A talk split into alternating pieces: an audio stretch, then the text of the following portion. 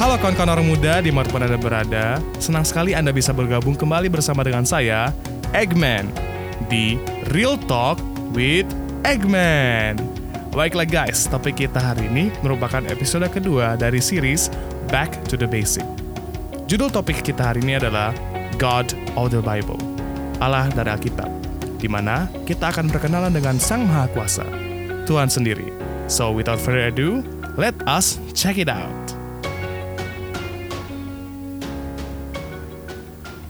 Alright guys, apakah yang pertama kali datang ke dalam pikiran kita ketika kita mendengar istilah Tuhan atau gods?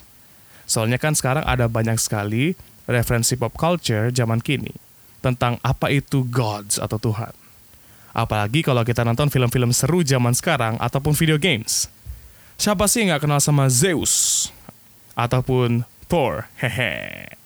That's right, sang dewa petir ataupun Hela, dewi kematian yang menjadi musuh Thor. Atau mungkin Anda kenal dengan Diana, dewa cinta. Yap, baru saja ada film tentang dia yang berjudul Wonder Woman. Akan tetapi guys, yang Eggman gak habis pikir itu ya, mereka ini dewa-dewa, iya, mereka mempunyai powers gitu ya, kekuatan, tapi mereka juga mempunyai kelemahan dan batasan yang kadang membuat saya sendiri itu bingung gitu ya dengan julukan atau gelar dewa mereka gitu. Nah, bagaimana dengan Tuhan kita, Sang Pencipta langit dan bumi? Apakah kawan-kawan orang muda sudah kenal dengan Tuhan kita ini? Atau hanya kenal sebatas nama saja? Apakah kawan-kawan orang muda sudah pernah bersentuhan dengan kuasa Allah kita? Akan tetapi, masih tetap belum mengenal dan masih bertanya-tanya akan dia. Kabar baik guys, bukan cuma kamu aja yang demikian, bahkan Eggman juga sering kali demikian. nah kalau gitu baiklah, ayo kita sama-sama kenalan sama Tuhan kita, the God of the Bible, atau Allah dari kitab.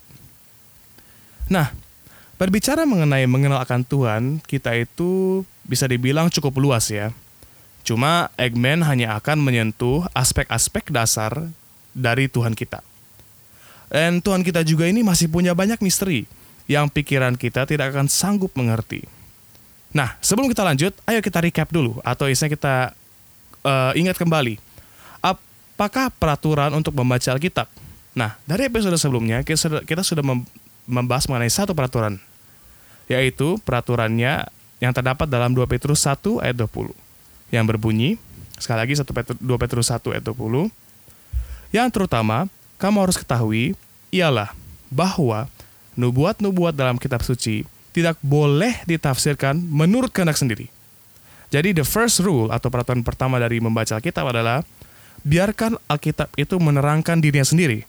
Kita tidak boleh menambah-nambahkan atau mengurang-urangi. Apalagi kalau kita berbicara mengenai Tuhan yang juga menjadi the first inspiration, the one who inspires seluruh penulis Alkitab ini untuk menulis. Jadi itu peraturan pertama kita. Nah, kali ini kita akan ada peraturan kedua. Mari kita buka Alkitab kita ke ulangan 29 ayat 29. Sekali lagi, ulangan 29 ayat 29. Apakah yang tertulis di situ guys? Demikianlah bunyinya. Hal-hal yang tersembunyi ialah bagi Tuhan, Allah kita tetapi hal-hal yang dinyatakan ialah bagi kita dan bagi anak-anak kita sampai selama-lamanya, supaya kita melakukan segala perkataan hukum Taurat ini.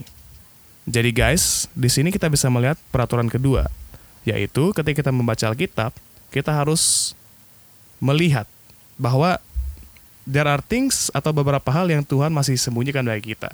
Seperti saya jelaskan, kalaupun Tuhan mau jelaskan ke kita, kita akan pernah mengerti apa itu. Jadi, what is written in the Bible that has been presented to us atau yang sudah ditulis Alkitab dan diberikan kepada kita, memang sudah Tuhan pikirkan dan Tuhan sudah timbang-timbang bahwa inilah yang kita bisa tahu mengenai Dia ataupun mengenai nubuatan-nubuatan dan juga maksud-maksud Tuhan. Tapi tenang aja guys, sangat banyak sekali ayat-ayat di Alkitab ini yang menjelaskan tentang Tuhan kita, sang author atau dia yang menjadi penulis utama daripada seluruh Alkitab ini. Nah, baiklah, lanjut saja kita ya. Uh, kalau orang-orang muda pernah dengar mengenai tiga, tiga atribut Tuhan, pasti Anda akan familiar dengan uh, kita punya first topic atau kita punya first part of this topic mengenai God's three main attribute. Jadi Tuhan itu mempunyai tiga atribut utama yang mengqualify atau bisa dibilang yang membuat dia layak untuk dipanggil Tuhan. Apakah ketiga kualifikasi itu atau atributnya? Betul sekali. Yang pertama, ia harus menjadi omnipotent. Yang kedua, omniscient. Dan yang ketiga, omnipresent. Our God atau Tuhan kita yang dari Alkitab, Allah dari Kitab, mempunyai tiga atribut ini. Yang pertama, omnipotent atau maha kuasa, omnipres, omniscient, maha mengetahui, dan omnipresence, maha hadir. Tuhan kita adalah Tuhan yang sangat dahsyat, karena dia adalah Tuhan yang exist atau bisa ada di luar ruang, ruang dan waktu. Kita bisa lihat saja, nah kita buka Alkitab kita ke kejadian 1 ayat 1. Ini adalah bukti bahwa Tuhan omnipotent atau maha kuasa. Kita buka dan baca kejadian 1 ayat 1. Pada mulanya Allah menciptakan langit dan bumi. Nah, jika lo sekilas kita baca, ini mungkin ayat yang paling sering ya kita dengar-dengar atau ayat paling sering kita hafal. Bahkan ini mungkin ayat hafalan pertama kita ketika kita masuk di sekolah sahabat pertama kali ya. Nah, akan tetapi jika kita pelajari lebih jelas lagi, sebenarnya kejadian 1 ayat 1 ini sangat dalam artinya. Karena untuk sebuah reality atau sebuah kenyataan untuk ada, untuk exist di mana kita sekarang ini, ada tiga elemen paling penting supaya kenyataan itu ada. Yang pertama, there has to be time atau waktu, there has to be space atau ruang, and there has to be matter atau benda. Jikalau ketiga ini tidak ada, then there is no existence. Atau kita bisa bilang tidak ada yang namanya uh, reality. Nah, di kejadian satu ayat satu ini, coba kita lihat lagi ayat-ayatnya ya. Pada mulanya, Allah menciptakan langit dan bumi. Kalau kita simak lebih jelas, di kejadian satu ayat satu ini, kita bisa lihat pada mulanya ada waktu, Allah menciptakan langit, ada space, dan bumi. So we can see that uh, Tuhan kita ini sebenarnya sangat dahsyat. Karena dialah yang menciptakan waktu, dialah yang menciptakan ruang, dan dia dialah yang menciptakan bumi atau matter.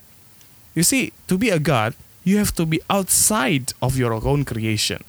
Dan kita bisa mengetahui kenapa sebentar kita lihat ya, kenapa Tuhan kita omniscient, karena dia waktu tidak ada efek sama dia. Dia itu yang menciptakan waktu. Untuk ses, untuk sesuatu atau se, sebuah entity untuk menciptakan menciptakan sesuatu, he has to be outside of it. Layaknya seorang program, programmer. Apakah seorang programmer yang membuat game itu dari game itu sendiri? Tentu saja tidak. Dia harus ada di luar. Dia harus meng, dia harus mengontrol komputernya dan menciptakan gamenya itu.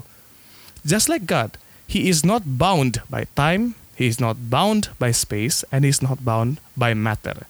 Istilahnya dia tidak terikat akan waktu, tidak terikat akan ruang, dan ia tidak terikat akan matter atau benda. Wow, menarik ya kejadian satu ayat satu ini. Lanjut deh, lanjut saja guys.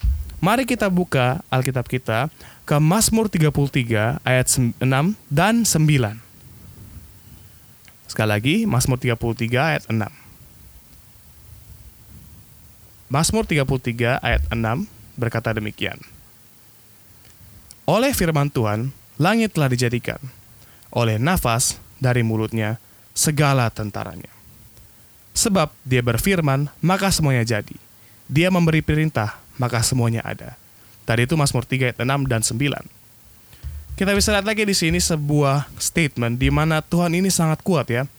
Karena dia hanya tinggal berfirman, langit dijadikan.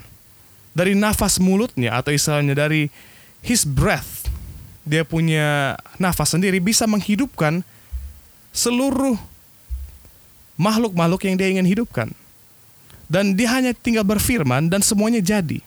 You see our God is very powerful. de- bahkan dia cuma hanya ber- perlu berkata-kata. Mari kita buka ke Yohanes 1 ayat 3. Sekali lagi, Yohanes 1 ayat 3. Segala sesuatu dijadikan oleh dia, dan tanpa dia tidak ada suatu pun yang telah jadi dari segala yang telah dijadikan. Sangat statementnya sangat jelas ya. Kalau dia tiada, kita pun tiada. Jadi dialah yang menciptakan semua ini. Ini adalah sebuah statement of creation di mana dia, dia, dia men- memberikan tanda tangannya bahwa this whole entire universe is made by him. Nah, mari kita buka juga di Daniel 2 ayat 20 dan 21. Sekali lagi Daniel 2 ayat 20 dan 21. Ayat 20 Berkatalah Daniel, Terpujilah nama Allah sampai selama-lamanya. Sebab daripada dialah hikmat dan kekuatan. Dia mengubah saat dan waktu. Dia memecat raja dan mengangkat raja. Dia memberi hikmat kepada orang bijaksana dan pengetahuan kepada orang yang berpengertian. Wah, jelas di sini. Daniel mengakui bahwa Tuhanlah yang mempunyai hikmat dan kekuatan. Istilahnya hikmat dan kekuatan itself ada pada Tuhan. Dia yang mengangkat dan memecat raja, dia juga secara terserah dia bisa mengubah saat dan waktu. Bahkan dia adalah sumber dari segala pengertian dan sumber segala hikmat yang kita dapatkan. Jelas karena dialah yang menciptakan langit dan bumi. Wow, Tuhan kita memang sangat kuat ya. He is very powerful. He exists outside our time, our space, and our matter. But he is in control of everything. Istilahnya dia tetap selalu dalam kontrol. Dia tidak pernah lost control. Dan ini juga terkonek dengan atribut kedua dari Tuhan, yaitu omniscient. Tadi kita baru saja membahas sedikit ya mengenai Daniel, di Daniel 2:21 mengenai Allah adalah sumber daripada segala pengetahuan. Itu saja sudah memberikan kepada kita sebuah bukti bahwa Tuhan kita maha mengetahui. Baiklah, mari kita buka Alkitab kita ke Mazmur 147 ayat 5. Sekali lagi, Mazmur 147 ayat 5. Besarlah Tuhan kita dan berlimpah kekuatan. Kebijaksanaannya tak terhingga. Jelas sekali ya, Tuhan itu punya kebiasaan tidak terhingga. Ya iyalah, dia adalah bijaksana itu sendiri. He is the very presence. Is the very person, impersonation of wisdom. Nah, masuk lagi ke Ibrani 4 ayat 13. Sekali lagi, Ibrani 4 ayat 13. Dan tidak ada suatu makhluk pun yang tersembunyi di hadapannya. Sebab segala sesuatu telanjang dan terbuka di depan mata dia. Yang kepadanya kita harus memberikan pertanggungan jawab. Seperti yang kita lihat tadi, Tuhan juga tidak terikat oleh ruang. Tuhan bisa berada di mana-mana. Yang ini juga ayat ini juga bisa connect ke atribut ketiga Tuhan yaitu omnipresence. Tapi sini jelas, Tuhan itu maha mengetahui. Tidak ada yang tersembunyi di hadapan dia. Mau kita sembunyikan sebagaimanapun, tetap dia akan tahu. Ini adalah ayat yang sangat menarik dan menunjukkan bahwa Tuhan memang tahu akan segalanya. Mari kita masuk lagi ke ayat berikutnya. Mazmur 69 ayat 5. Ya Allah, Engkau mengetahui kebodohanku. Kesalahan-kesalahanku tidak tersembunyi bagimu. Yes, bahkan Mazmur Daud sendiri mengetahui bahwa dosa-dosa yang ia lakukan, kecil atau besar, Tuhan itu tahu. Tuhan tahu segala kebodohan kita, Tuhan tahu segala kesalahan kita. Tidak ada yang tersembunyi bagi Tuhan. Bagaimana cara kita sembunyikan sesuatu dari Tuhan yang hadir di mana-mana? Tidak bisa. Mari kita masuk lagi ke ayat kita berikutnya. Matius 10 ayat 30. Sekali lagi, Matius 10 ayat 30. Dan kamu, rambut kepalamu pun terhitung semuanya. Ini ketika Yesus berusaha menjelaskan pada murid-muridnya bahwa dia juga menjelaskan bahwa Tuhan or God knows everything. Dan kita bisa di sini, bahkan rambut kepala kita pun Tuhan tahu berapa jumlahnya. Apa sih yang nggak mungkin bagi Tuhan? Kalau Tuhan, masalahnya adalah kalau Tuhan is limited atau terbebani atau dia, dia terikat akan sesuatu dan dia mempunyai batasan, dia bukanlah Tuhan. So, kita sangat senang dan sangat merasa terberkati karena Tuhan kita ini tidak dibatasi pengetahuan, tidak dibatasi kekuatan. Nah, sekarang marilah kita lihat mengenai atribut ketiga Tuhan, yaitu omnipresence atau maha hadir. Mari kita buka Alkitab kita ke Yeremia 23 ayat 24. Sekali lagi, Yeremia 23 ayat 24. Sekiranya ada seorang menyembunyikan diri dalam tempat persembunyian, masakan aku tidak melihat dia? Demikianlah firman Tuhan. Tidakkah aku memenuhi langit dan bumi? Demikianlah firman Tuhan.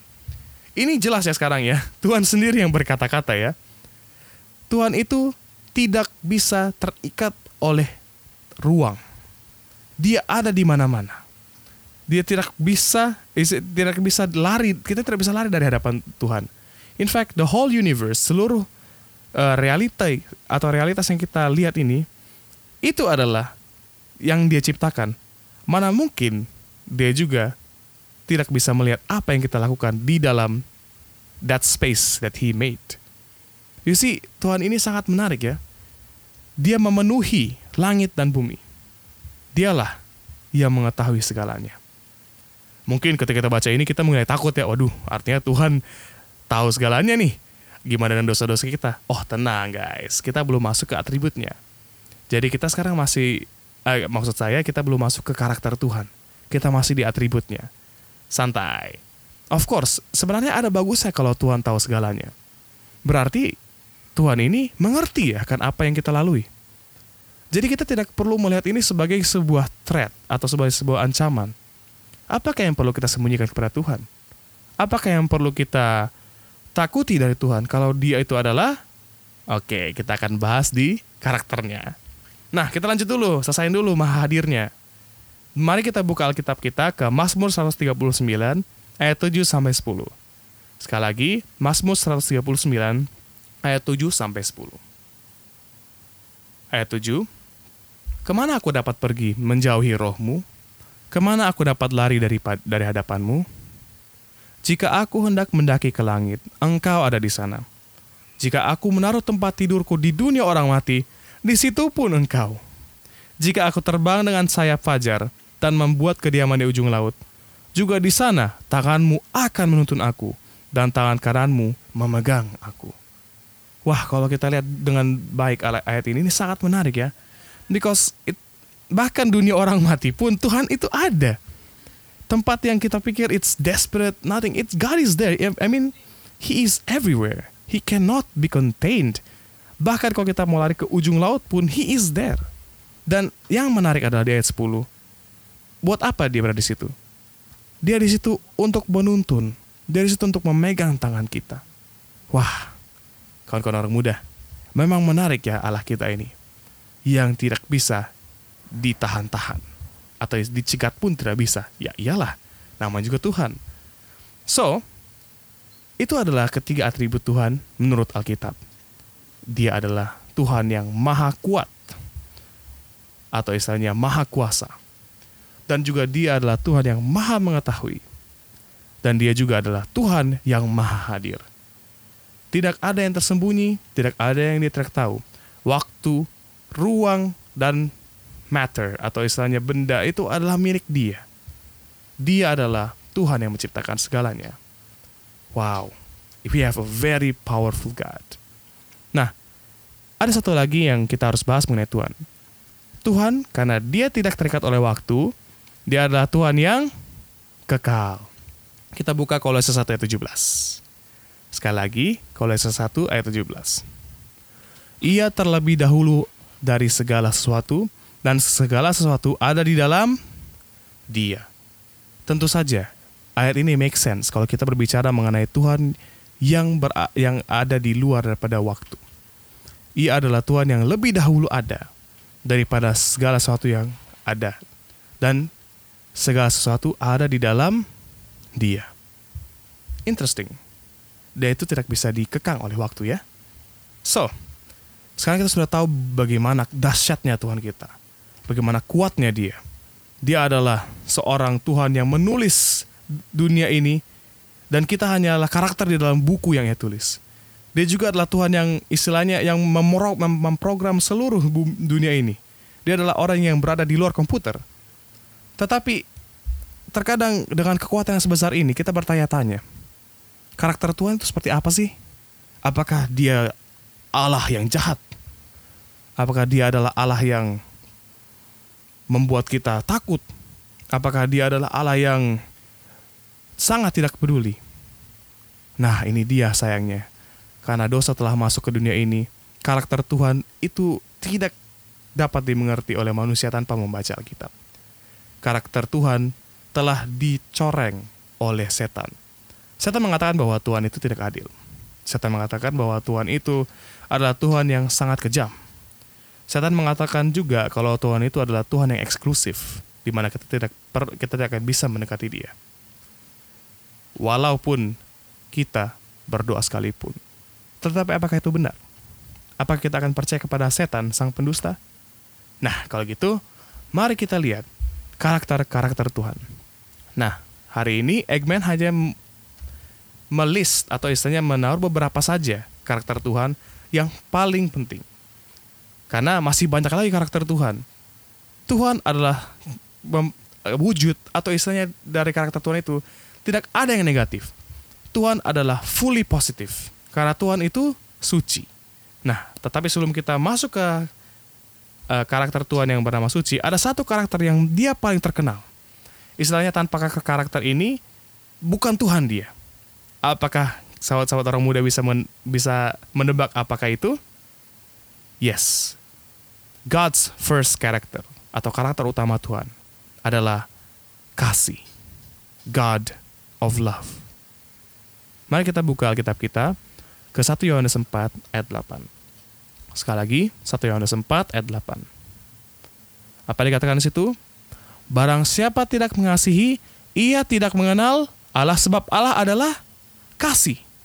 Kalau kita baca jelas-jelas ya 1 Yohanes 4 ayat 8 ini, jelas ya, itu adalah sebuah sebuah kalimat yang prerogatif atau istilahnya yang betul-betul that's it.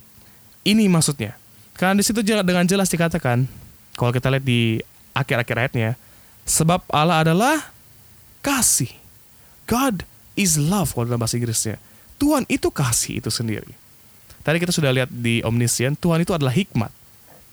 Tetapi dalam Yohanes ini kita bisa melihat Tuhan adalah kasih.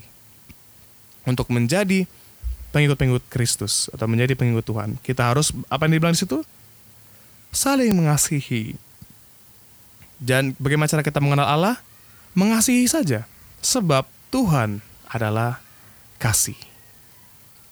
Nah, kita lanjut lagi. 1 Yohanes 4 ayat 19. Sekali lagi 1 Yohanes 4 ayat 19. Kita mengasihi Allah eh kita nggak sorry kita mengasihi karena Allah lebih dahulu mengasihi kita. Sekali lagi, kita mengasihi karena Allah lebih dahulu mengasihi kita. Ketika peristiwa penciptaan di Taman Eden, hanya ada satu penciptaan yang sangat spesial. Satu penciptaan yang sangat menarik. Kalau kawan-kawan orang muda, perhatikan. Tuhan bersabda dari hari pertama sampai hari ke-6. Dia bersabda, terjadilah. Dia bersabda, terjadilah.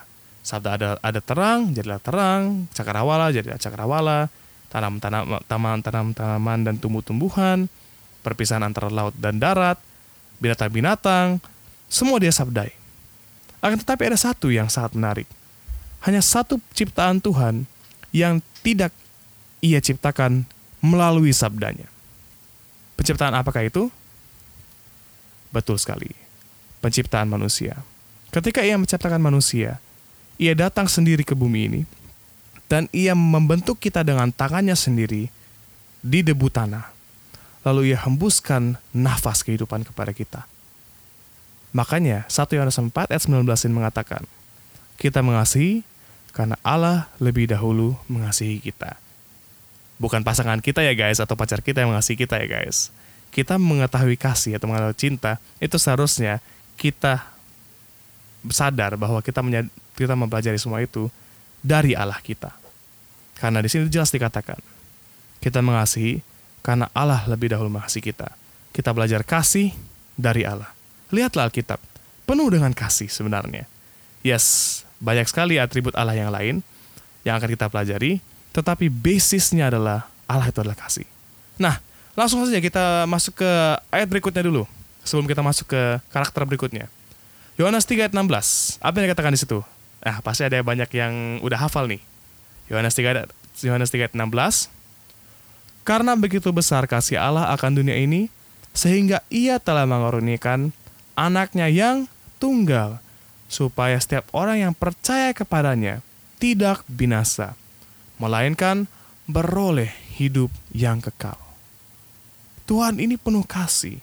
Our God is a God of love.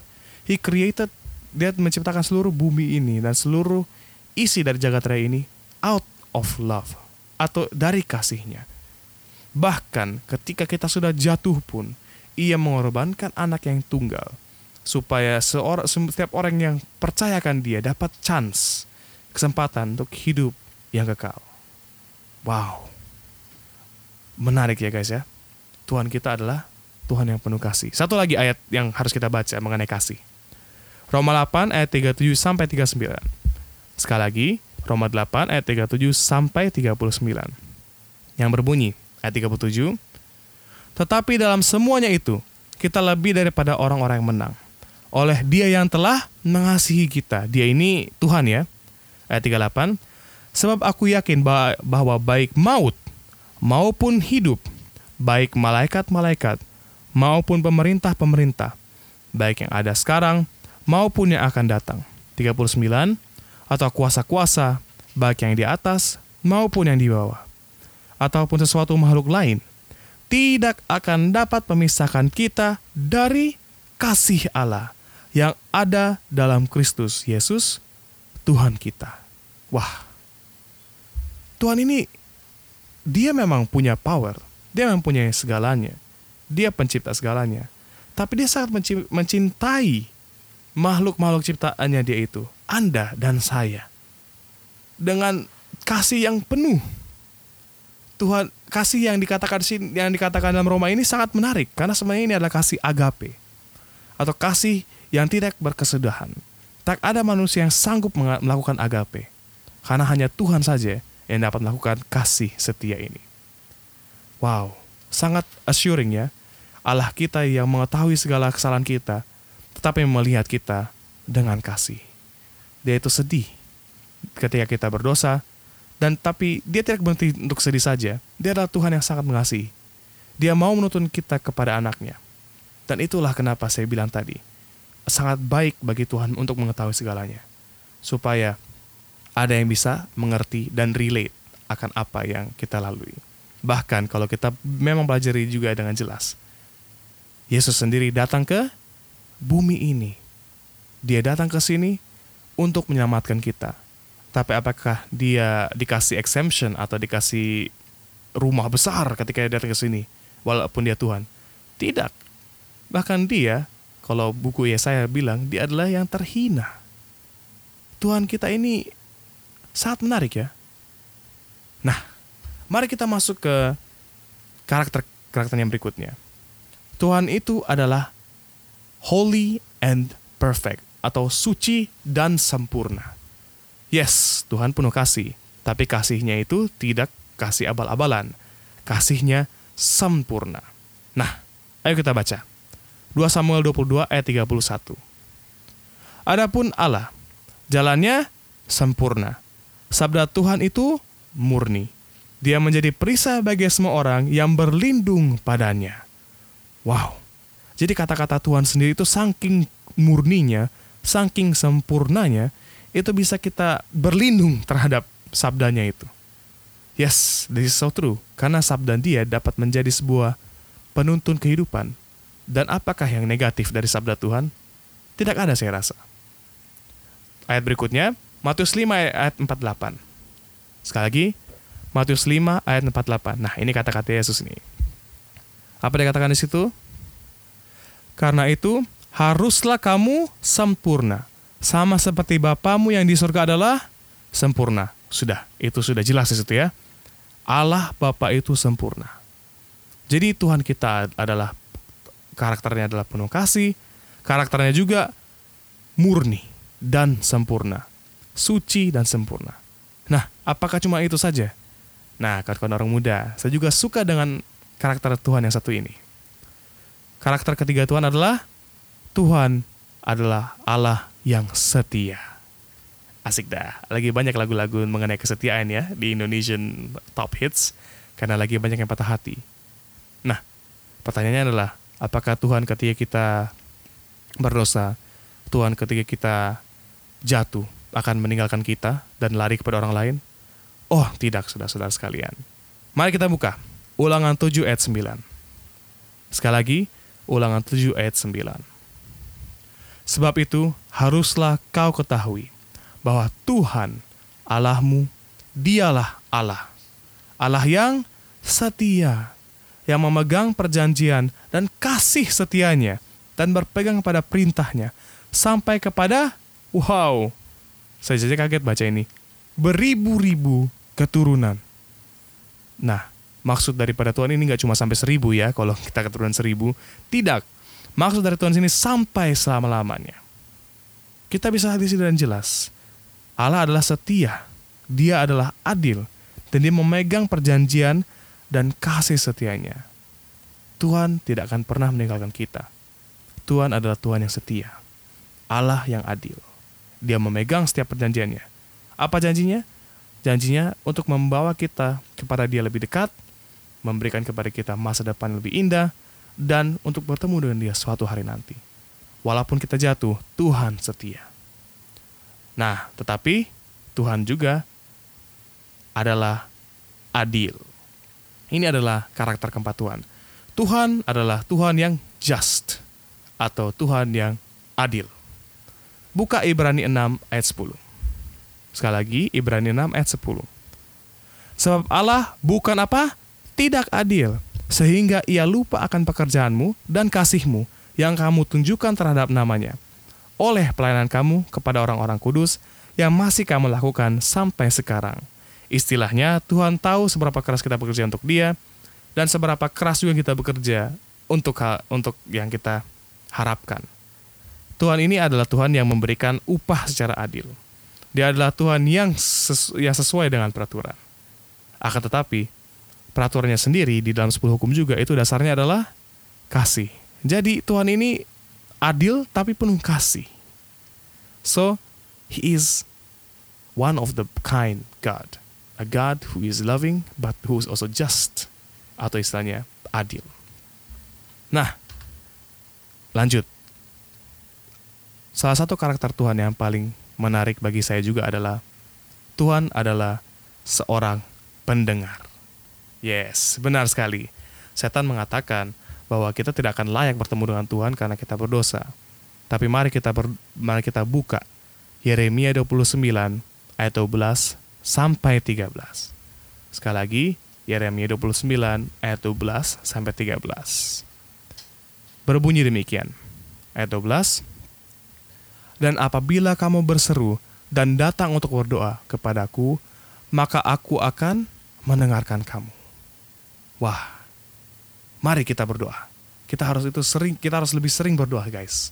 Dan jelas sini dengan dengan jelas sekali ayat ini berkata ya, Kak, kapan pun kita berdoa, di mana pun kita berdoa, akan tapi berdoanya bukan sembarangan nih, berdoanya kepada kepada Tuhan dia akan apa? Mendengarkan. Nah, apa yang ayat 13 katakan? Apabila kamu mencari aku, kamu akan menemukan aku. Apabila kamu menanyakan aku dengan segenap hati. Jikalau kita memang benar-benar mencari Tuhan, jika kita benar-benar berdoa kepada Tuhan, Tuhan itu bukan Tuhan yang eksklusif. Malah dia mau kita datang kepada dia. Malah dia mau kita mendekat kepada dia. Inilah Tuhan kita. Tuhan yang mendengar Tuhan yang penuh kasih. Mari kita buka juga keluaran 3 ayat 7. Ini adalah kisah mengenai bangsa Israel di tanah Mesir ketika mereka ditindas. Tapi kita mari kita baca. Keluaran 3 ayat 7. Dan Tuhan berfirman, Aku telah memperhatikan dengan sungguh kesengsaraan umatku di tanah Mesir. Dan aku telah mendengar seruan mereka yang disebabkan oleh pengerah-pengerah mereka. Ya, aku mengetahui penderitaan mereka. Tuhan adalah Tuhan yang adil memang. Bangsa Israel memang sedang memakan buah daripada ketidaksetiaan mereka. Tetapi bahkan dalam hukuman mereka pun, Tuhan itu bersedih. Tuhan itu tidak pernah senang menghukum orang. Malah, tujuan dari hukuman itu adalah supaya mereka ingat akan dia. Dan di sini Tuhan, apa yang Tuhan bilang? Aku telah memperhatikan dengan sungguh-sungguh kesengsaraan umatku di tanah Mesir. Dan aku telah mendengar suruhan mereka. No matter what you are going through, jangan pernah takut untuk kembali kepada Tuhan kita. Ingat, dia adalah Tuhan yang ada di mana-mana. Dia adalah Tuhan yang maha tahu. Dia adalah Tuhan, dia adalah Tuhan yang maha kuasa. Apakah permasalahan kita terhadap Tuhan kita? Jika kita pikir masalah kita sebesar gunung, katakanlah kepada gunung itu, aku mempunyai Tuhan yang lebih besar dan lebih kuat daripada kamu, hai masalah. Dan yang sangat menarik lagi adalah, Tuhan ini, biarpun kita sudah berdosa pun, ia akan selalu mendengar kita. Baiklah kawan-kawan muda sekalian, Sekian perkenalan kita dengan Sang Bapa di surga. Memang masih banyak aspek-aspek yang belum Eggman sentuh. Tapi demikian saja yang kita bisa bahas. Karena memang masih panjang lagi kalau kita mau mengetahui akan Tuhan. Tetapi dengan ini saja kita bisa lihat Tuhan kita adalah spesial. Ialah yang pertama mengasihi kita dan yang rela mengorbankan anak yang tunggal demi menyelamatkan ciptaannya. Tuhan kita juga Tuhan yang adil yang membalaskan setiap perbuatan dengan akibat yang setimpal. Akan tetapi Tuhan juga maha pengampun. Dia tidak akan pernah meluluh lantakan kehidupan seseorang. Jika kita mau berbalik kepadanya, ia setia dan adil dan akan selalu mendengarkan umat-umatnya dan menyelamatkan mereka dari kesesakan mana pun. Karena ia adalah gunung batu kita. Alright guys, kita telah sampai kepada penghujung podcast kita. Eggman harap kawan-kawan orang muda sudah berkenalan dengan Tuhan kita, Allah dari Alkitab. Nah, kawan-kawan orang muda, jangan lupa juga untuk menyelidiki kitab suci kita secara pribadi. Dan biasakanlah untuk berdoa. Karena kenalan doang sama Tuhan itu nggak cukup. Supaya kita bisa jadi sahabat, layaknya teman-teman kita, kita harus meluangkan waktu untuk at least saling chattingan atau teleponan kan. Terus akhirnya jalan bareng deh. Demikian juga dengan Tuhan kita. Alright, seperti biasa guys, kalau kawan-kawan orang muda mempunyai saran, mas masukan, pertanyaan, dan usul untuk podcast kita, silahkan kirimkan email kamu ke eggmanpodcast at gmail.com. Sekali lagi, at eggmanpodcast at gmail.com. Atau kamu juga bisa follow Instagram kita at eggmanpodcast, terus kita bisa DM-DM-an. Baiklah kawan-kawan orang muda, sampai jumpa di episode berikutnya dengan saya, Eggman di Real Talk with Eggman. God bless everybody and bye bye guys.